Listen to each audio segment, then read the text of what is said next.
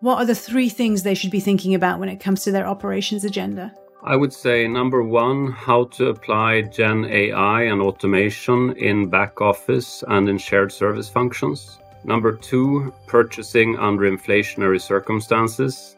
Huge gains to be had quickly if you navigate this space. And third, sustainability in operations. In ops, we've for a long time done optimizations of efficiency, quality, uh, cost. Now it's also about sustainability and carbon footprint. That was Axel Karlsson, and you're listening to McKinsey Talks Operations. Your company's future success demands agile, flexible, and resilient operations. I'm your host, Daphne Luchtenberg, and you're listening to McKinsey Talks Operations, a podcast where the world's C suite leaders and McKinsey experts cut through the noise and uncover how to create a new operational reality. As leaders turn their attention to planning for 2024, we wanted to take a moment to look at the global landscape and explore some of the key questions and pressing issues impacting companies, as well as look at what they should be doing to optimize their operations around the world. This moment provides an opportunity for big changes and bigger value capture, and it requires a commitment from the very top of the organization. Joining us to explore some of these hot topics are Dan Swan and Axel Karlsson, senior partners and global co conveners of McKinsey's operations practice. Thank you both very much for being here. Dan, welcome. Thank you, Daphne. Looking forward to the discussion. And Axel, great to see you here as well. Yeah, great to see you too. Thank you so much for having us. Let's kick off the conversation and start with the big picture. Dan, can I start with you first with your view on the North American markets? How are you seeing volatility evolve? Obviously, there's certainly a lot happening today, and I think it puts a lot of different demands on supply chain and operations organizations to really solve a, a pretty complex equation. Just the inflationary environment that we've seen over the last few years has turned a situation where a lot of times the operations and from a productivity program could offset inflation to an environment where that's practically impossible when you're talking about 7 8 10% inflation year over year as we've seen the last couple of years. And so it really puts a, an increasing demand on supply chains and their organizations to deliver productivity. I think the second thing that we're seeing is these supply chain executives are also being asked to deliver on sustainability how do we help improve the carbon footprint and reduce the impact on our environment and they're also being asked to increase the resiliency of their operations coming out of a global pandemic, not to mention many other disruptions we've had. So when you look at the macro environment around these organizations and what so many of our clients are facing, it really is a pretty unique environment that requires both understanding the trade offs across all of these different dimensions as well as delivering across multiple fronts. And Axel, let me invite you in here.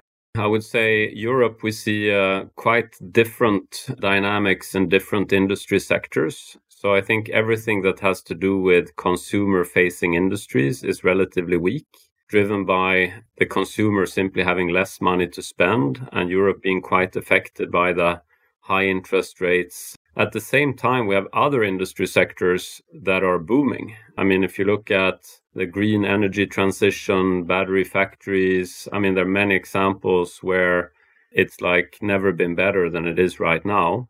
So the combination is an unusual one.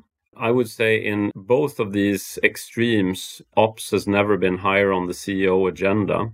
And we're also seeing some dynamics that we haven't seen for a generation, like purchasing in such an uh, inflationary environment. I mean, we have had 25, 30 years since we saw something similar. So the capabilities needed in purchasing the tools are quite different than, than what we've seen for a while. And we also have new technological opportunities, opening up brand new opportunities to restructure back office and such functions. And given the macroeconomics tying back to that, I think the urge to move has never been bigger among our clients. And it's not just a COO topic, it's really a CEO topic. Really helpful. Let's move on then. So, as you're having conversations with clients, there's some really important trade offs to make. Where are clients placing their big bets?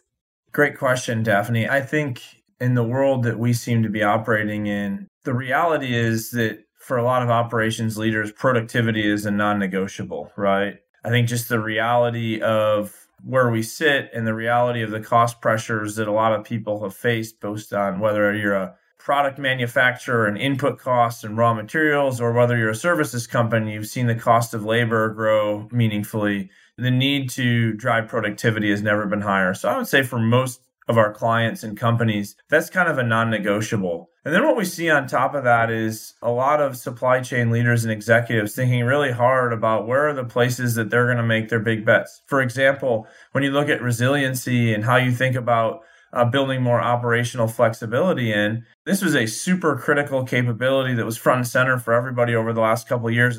But the question is, how much will companies invest in that supply chain and operational resiliency as we return to something that feels more normal? And will that the importance there continue to be as high as it has been the last couple of years? While we can't predict what the next disruption can be, we are quite confident that there's more and more disruptions coming down the pipe. I think on the uh, sustainability front, we've also got to take head on where the emissions sit today. So a lot of companies that are heavy emitters, and a lot of that is upstream from their individual supply chains are having to place big bets on how they can improve kind of the impact in our environment through their operations. And some of those things actually reduce costs, and it's a very good thing. Others potentially require investment. And presumably, navigating kind of the volatility in labor um, availability is another critical factor there. Three or four years ago, automation was a four letter word, in particularly in the US. It was going to disrupt our economy. It was going to cause real challenges. Now, as we look at it, there are nearly a million jobs open, manufacturing jobs open in the US right now. And that's before we have all the billions and billions of dollars of investment that will come from the IRA Act and the CHIPS Act, uh, the Infrastructure Act that the US government has passed. And so when you look at that, the increasing demand for manufacturing jobs, construction jobs, et cetera, is going to be put real strains on our ability to actually fill these jobs and therefore produce the products we need to make and get the jobs done that need to be done. And so I actually think we've potentially reached a, an inflection point where automation has gone from being a bad word to potentially being a savior for how we get the work done. I think there's an interesting phenomenon that the capital intensity in the world seemingly is going up, driven by a number of mega trends. So uh, we touched upon, I mean, the electrification, battery factories being built, the electric grid needing to be rebuilt, uh, more power generation needed. In Europe, there's a huge need for infrastructure investment, and infrastructure investment is going up. So just any type of capital intensity is increasing also driven, by the way, by IT and different digital innovations that also require investment. And therefore, I think capital excellence, how to deal with large capital consuming projects in an efficient way, is also a theme for us in our client service that is seeing increased traction. And I think that trend we will probably see more of in the coming 15 to 20 years. And it's, of course, also to think sometimes about what will this mean for economic policy in the coming years and what will it mean for inflation and how will the fundamental economic forces change in the coming 20 years versus the previous 20 and actually, as we build on that, Axel, you know, if you're thinking about just the fundamentals of operational excellence, um, COOs kind of cut their teeth on the lean methodologies. And we're kind of seeing that back to basics approach happening, but enhanced, if you like, with technology and thinking differently, holistically about the purpose and, and how people are involved in delivering excellence?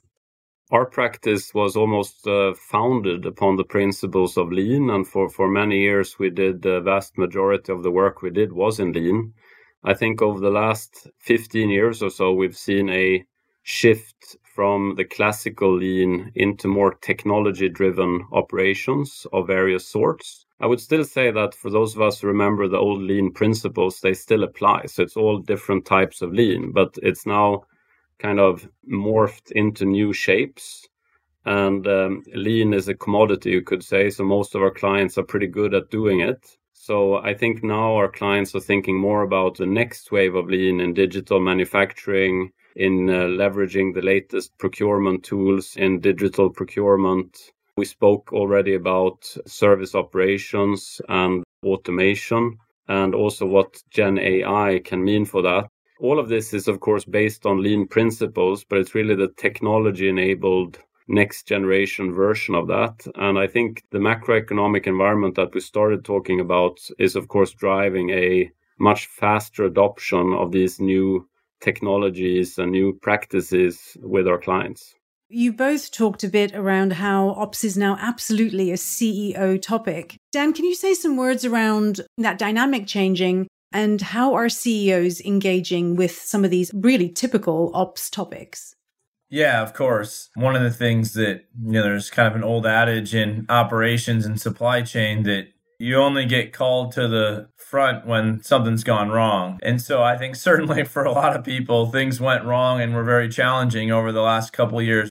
I do think very naturally it has become more of a board and a CEO level topic. And I think a couple big things behind that.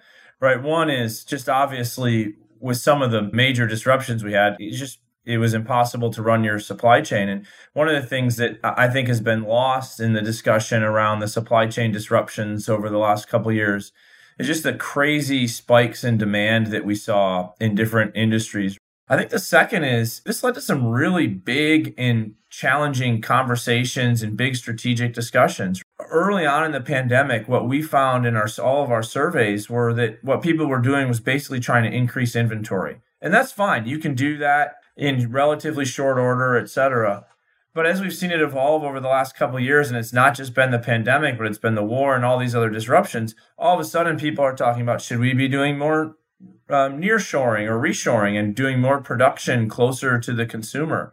Should we be rethinking our talent profile and are we over concentrated in certain countries around the world? Should we be thinking about changing the specifications of our product? And I think a lot of those things led to really strategic, really important discussions that brought supply chain to the forefront of not just the, the CEO and the executive room, but the boardroom as well. Yeah, Axel, have you seen kind of a shift in the kind of the discourse that's happening at the boardroom table? Oh, absolutely. I think it's record times for the amount of different operations related topics that reaches a board. Of course, I mean, like we discussed, manufacturing and supply chain footprint is a huge topic given political tensions, given supply chain resiliency, which we've seen over and over again needs to be more in focus than it was 10 years ago, but also given sustainability. A certain supplier of the metal nickel can be a thousand times more environmentally hazardous than another supplier of the same metal. So your supplier selection matters a lot from a sustainability point of view. So that's also on the board agenda. Then ops, of course, is on the agenda. How do you save money? We have a shortage of some professions, so we, we can't hire for some jobs where we have while we have unemployment in other areas. So there's just a record number of very different ops topics that all reach a CEO or reach a board. And then prioritizing where do we start? How do we make sense of this is, of course, much more difficult now than it ever has been before. And, of course, part of that is around transparency, data, information, having that at your fingertips at a much faster pace, which is presumably an opportunity for the technology and the innovations that are coming down the pike, and then also potentially um, the impact of generative AI the opportunities leveraging data and digital across the ops space is is more or less infinite. And we've seen it for for a decade or more in digital manufacturing and various next generation digital applications. But now i mean we are expecting a new s curve driven by gen ai you can see applications of gen ai in most areas within ops I think the shift will be almost as big as when the computer hit the desk in the office. What you can do, how it will change clients, how it will change the software industry, how it will change customer service. It will be a big new revolution that we have ahead. But to gain from that and to, to benefit from that, you of course need to have your data strategies uh, well sorted to have control of what data you are accessing and should be accessing and should be leveraging to make your corporation even better. And within that, the CTO and the COO have to be in lockstep, right, Dan? One of the things when you look backward at some of the technology implementation within operations, one of the failure modes you see is that sometimes the CTO and the head of operations or head of supply chain weren't in lockstep. And so what you end up with is a a tool implementation that hasn't reaped the benefits and had the impact that one might hope. And we see this all the time, whether that be advanced planning, implementate technology implementations, whether we see it with more source to pay in the procurement arena, where people have put the tool in, but they haven't gotten the value. And so that notion of being super clear on the business case being super clear on where the impact comes from, but also being super clear on what are the things outside the technology that are required to deliver the impact. For example, how do you build the capabilities of your organization to actually use the tool? How do we put the right performance management and metrics in place to measure how we're doing, both in terms of the input of the compliance, are we using the tool, and the outputs of you expect if you do use the tool? But as those technologies get better and as people get clearer and clearer on what it requires to deliver impact, I think that's one big wave where the CTO and the COO need to be in lockstep. I think the other way that we need to look at it more and more is for each area where you're trying to improve your business, what's the full potential of the technology and generative AI, right? So we should never do a planning transformation that isn't really looking across how do you improve the process and the capabilities of the people how do you leverage traditional technology, whether it's an advanced planning system or whatever? How do you leverage generative AI, et cetera? So not only should we be looking at it as generative AI end to end across your company, we should be asking the question of for each business problem we have, what's the full suite of tools, including more advanced technologies that we have to solve that problem? And I think that's a learning and an adaptation for people across a lot of client organizations. That's really helpful. And to some extent, there's been a lot of learning, as you say. And so almost the playbook is emerging. So it's not like people are moving without knowing the steps to take. Axel, I know we've been working on the Global Lighthouse Network with the World Economic Forum. And it's just encouraging to see the number of lighthouses being called out there growing each year. No, this is of course super exciting, and we've worked together with the World Economic Forum now for quite a while, and uh, been able to to uh, generate a number of such lighthouses, proving the latest and greatest in different ops technologies, most notably various types of digital manufacturing or digital tools, generating results that bring them to the top of the top in, in their respective industry. So, for any interested listener, I mean, you can go in and, and check out on the web various cases. They're quite interesting to, to understand. Talking a bit about the impact and what, what kind of goes across those cases, I think is value back. I think that's a topic that is evergreen and I think any ops leader needs to bring with them because I mean, I think all these lighthouses have started by understanding which are the applications for new technologies within ops that can bring them the biggest value. Then within those areas, how do we apply the technology to do that in the most efficient way and get the most bang for the buck? And then actually do it so that you have a proof point, a lighthouse to show that it can be done and you can prove the impact with it.